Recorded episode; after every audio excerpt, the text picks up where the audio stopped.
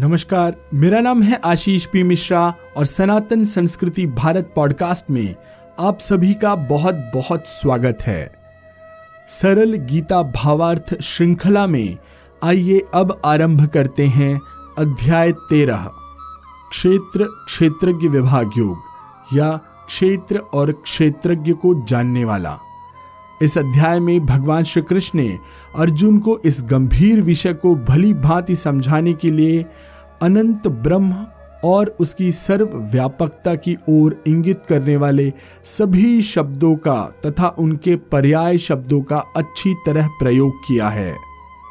अर्जुन पूछते हैं कि हे भगवान, मैं प्रकृति और पुरुष तथा क्षेत्र और क्षेत्रज्ञ के बारे में जानना चाहता हूँ। भगवान श्री कृष्ण कहते हैं कि हे अर्जुन, यह शरीर क्षेत्र है और जो इस शरीर को अच्छी तरह जानता है उसे क्षेत्रज्ञ कहते हैं।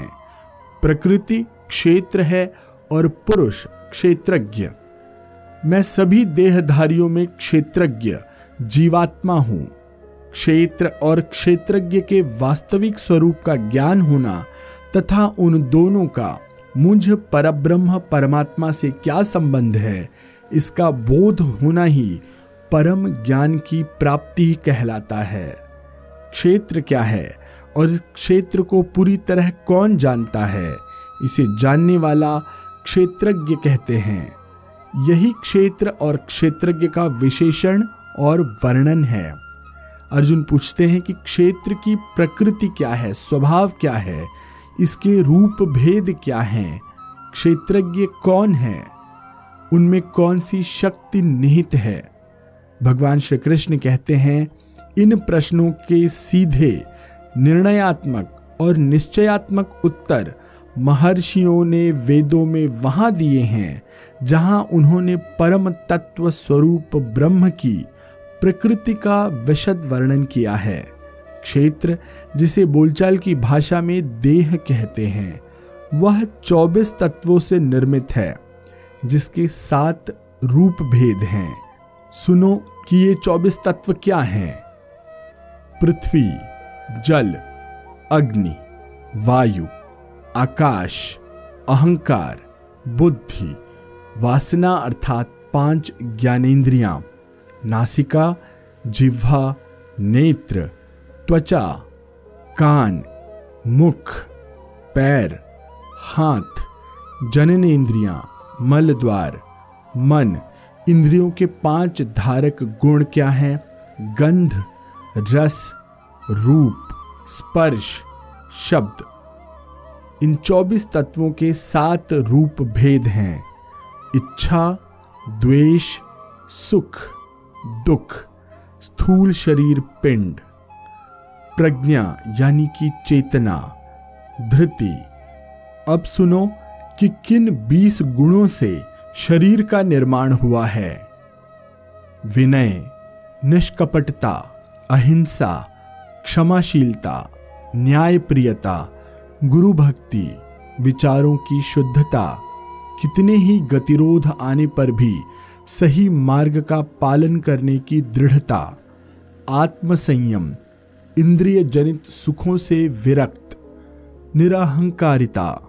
जन्म, मरण, वृद्धावस्था, रुग्णता और जीवन के कष्टों के प्रति उपेक्षा, निर्लिप्तता का भाव, संतान, पत्नी और धन दौलत के प्रति अत्यधिक लगाव न होना, सफलता और असफलता में समबुद्धि, मुझ ब्रह्म में अटूट श्रद्धा, एकांत प्रियता, भीड़ और हल्ले गुल्ले के प्रति अरुचि, आत्मज्ञान का व्यसन, तत्वज्ञान का अंतिम ध्येय, जीवन मुक्ति को मानना। इन्हीं बीस गुणों को ज्ञान कहकर पुकारा जाता है, क्योंकि इन गुणों से युक्त मन ही वह एकमात्र वाहन है जिस पर चढ़कर एक जिज्ञासु अपने लक्ष्य तत्वज्ञान की प्राप्ति तक आसानी से पहुंच सकता है। वाहन का नामकरण भी लक्ष्य के नाम पर होता है। अज्ञान के लक्षण इन गुणों से एकदम विपरीत हैं। मानव जीवन में जो कुछ भी प्राप्त करने योग्य है केवल परम सत्य ही है, जिसे परमात्मा भी कहते हैं। परमात्मा की प्राप्ति ही तत्व ज्ञान का अंतिम लक्ष्य है। जिस भक्त को परमात्मा के संबंध में इस तत्व ज्ञान की प्राप्ति हो जाती है, वह अमर हो जाता है। मानव जीवन में जो कुछ भी प्राप्त करने योग्य है वो बस परमात्मा है। परमात्मा अर्थात परब्रह्म, जो अनादि है, जो कालातीत है, वह साकार और निराकार दोनों ही रूप में है। निराकार इसलिए कि उसे स्थूल पदार्थों की भांति न तो देखा जा सकता है और न ही उसकी पहचान की जा सकती है। भगवान श्री कृष्ण कहते हैं कि हे अर्जुन, ब्रह्म के सब ओर से हाथ पैर होते हैं, वह सब ओर से नेत्र और कान रखता है तथा सब ओर से सिर और मुख हैं। अतः वह संसार में सबको व्याप्त करके स्थित है, वह सर्वत्र है। वही प्रत्येक प्राणी के शरीर में जीवन शक्ति है, जो अंग प्रति अंग के माध्यम से कार्य करती है। चिरंतन परमात्मा ही प्राणियों के शरीर में जीवात्मा के रूप में व्याप्त होने के कारण इंद्रियों को ठीक से कार्य करने की शक्ति प्रदान करता है, लेकिन वह इंद्रियों से परे भी है, वह अलग है, फिर भी सबकी रक्षा और भरण पोषण करता है। वह तीनों गुणों, सात्विक गुण, राजस गुण और तामस गुण से अलग है, फिर भी शरीर में जीवात्मा के रूप में प्रकृति द्वारा प्रेरित तीनों गुणों से प्रभावित सभी कर्मों का फल भोगता हुआ प्रतीत होता है। ब्रह्म सर्वव्यापी है, वह चराचर सब भूतों के बाहर और भीतर समाया हुआ है।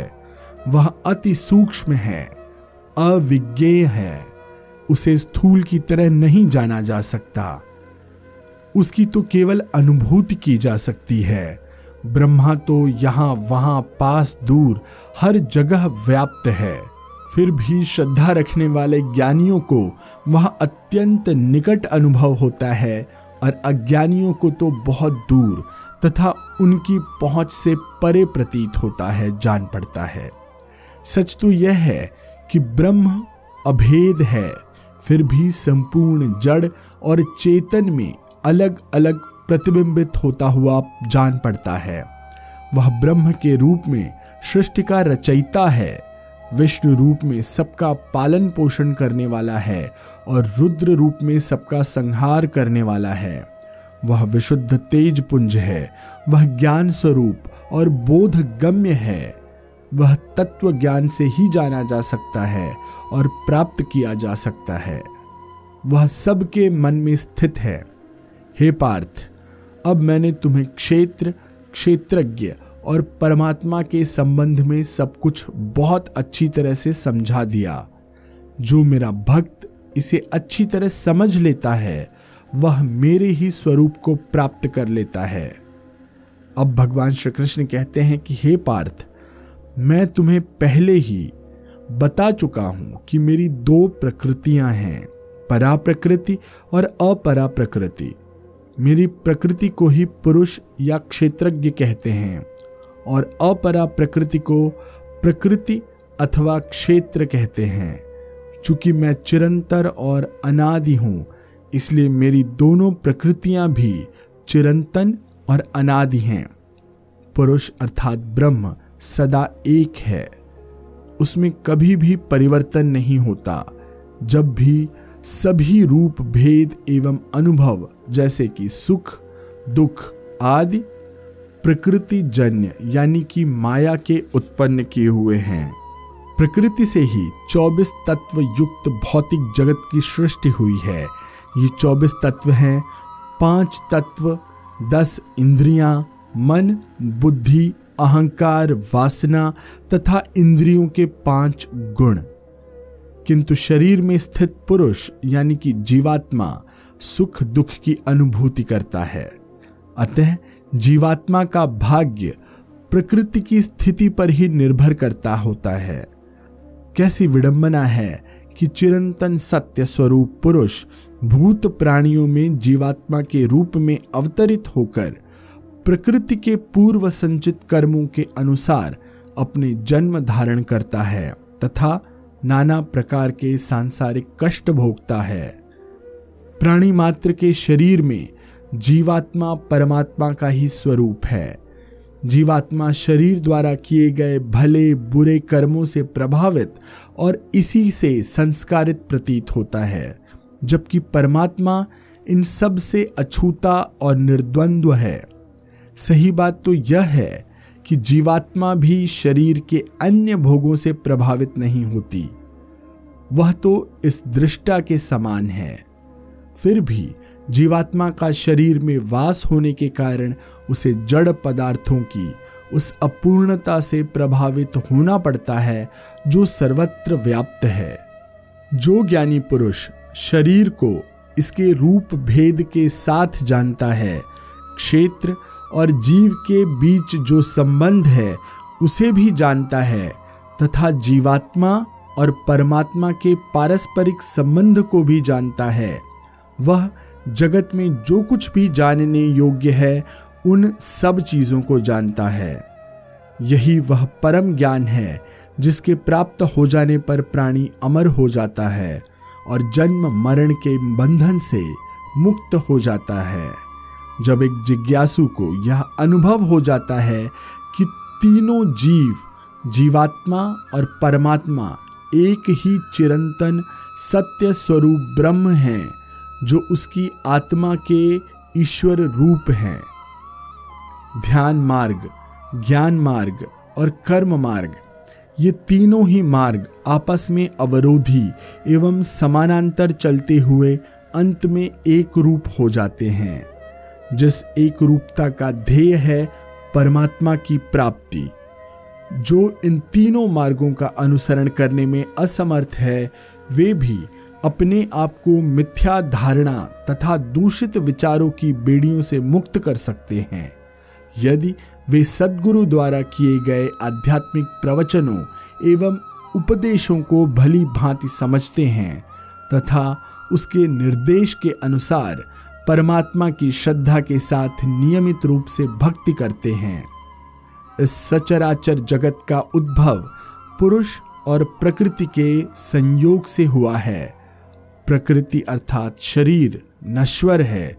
शरीर में स्थित जीवात्मा स्वरूप पुरुष जन्म और मरण के चक्र में परिवर्तनशील लगता है, लेकिन ऐसा नहीं है।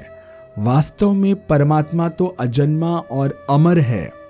जिस प्राणी की जीवात्मा परमात्मा के साथ एकाकार हो जाती है वह अमरता का सुख भोग सकता है। इस प्रकार की एकाकार स्थिति में वह ब्रह्म की वास्तविक स्थिति को समझ जाता है कि वह तो केवल दृष्टा मात्र है। इस प्रकार से परमात्मा को आत्मसात करने वाले प्राणी को बोध हो जाता है। बोध हो जाने के पश्चात उसे शारीरिक पीड़ा नहीं सहन होती, क्योंकि वह शरीर जन दुख से ऊपर उठ जाता है। इस पीड़ा से ऊपर उठ जाता है। उसके संपूर्ण कर्म प्रकृति द्वारा ही संपन्न होते हैं, जिसे यह बोध हो जाता है कि एकमात्र प्रकृति ही क्रियाशील है और पुरुष ब्रह्म निष्क्रिय है तथा दृष्टा मात्र है। वह प्राणी चिरंतन सत्य को भली भांति हृदयंगम कर लेता है, हृदय में बैठा लेता है। संपूर्ण सृष्टि के उद्गम का स्रोत परब्रह्म तो केवल एक ही है, अनन्य है, लेकिन वही परब्रह्म जब विभिन्न रूपों में मूर्त हो जाता है तो अनेक दिखाई देता है। परब्रह्म प्रकृति को जीवन देता है। तात्पर्य यह है कि इस त्रिगुण मायामय शरीर को जीवात्मा ही चेतना देती है, जिससे वह शरीर वह जीवन शक्ति पाकर कार्य करता है। प्रकृति पुरुष के कारण कार्य करती है, किंतु जीवात्मा प्रकृति अर्थात शरीर में रहते हुए निष्क्रिय रहता है। सारांश यह है कि पुरुष प्रकृति का नियंता है, न कि प्रकृति पुरुष की। चूंकि जीवात्मा कोई कार्य नहीं करती, इसलिए उसकी कोई वासना भी नहीं होती। अतः चिरंतन पुरुष ब्रह्म सदैव एक रूप निर्विकार और पवित्र बना रहता है। परब्रह्म का किसी से भी घनिष्ठ संबंध नहीं होता। इसका सीधा सच्चा कारण यह है कि ब्रह्म एकमात्र ही है। ब्रह्म के सिवाय वह और कुछ भी नहीं है। परब्रह्म सर्वत्र व्याप्त आकाश के सदृश है। जिस प्रकार आकाश अपनी सूक्ष्मता के कारण किसी में भी लिप्त नहीं होता, वैसे ही देह में स्थित आत्मा गुणातीत होने के कारण देह के गुणों से लिप्त नहीं होती। जिस प्रकार एक ही सूर्य इस संपूर्ण ब्रह्मांड को प्रकाशित करता है, वैसे ही आत्मा इंद्रियों एवं अनुभूतियों सहित संपूर्ण क्षेत्र अर्थात शरीर को प्रकाशित करती है। इस प्रकार क्षेत्र और क्षेत्रज्ञ व पुरुष और प्रकृति के भेद को तथा विकार युक्त प्रकृति से मुक्ति पाने के उपाय को जो व्यक्ति अपने ज्ञान चक्षुओं से तत्व सहित जानते हैं, वे महात्मा जन परब्रह्म परमात्मा को प्राप्त कर लेते हैं। इसी के साथ अध्याय तेरह यहाँ पर समाप्त होता है। अगले अध्याय चौदह में हम जानेंगे कि भगवान श्री कृष्ण कौन से तीन गुणों को बताते हैं और उन गुणों से प्रकृति की प्रवृत्ति कैसी होती है। भगवान श्री कृष्ण बताते हैं राजसिक वृत्ति के पुरुष के क्या लक्षण हैं, सात्विक वृत्ति के पुरुष के क्या लक्षण हैं। आपको हमारा आज का अंक कैसा लगा ज़रूर बताइएगा। पिछले अंक जो हमारे आपने सुने, उस पर जो आपने प्रेम दिया, उसके लिए मैं आपका आभारी हूँ। आप हमारे इस पॉडकास्ट को जिस भी प्लेटफॉर्म पर सुन रहे हैं, वहाँ इसे लाइक ज़रूर करिएगा।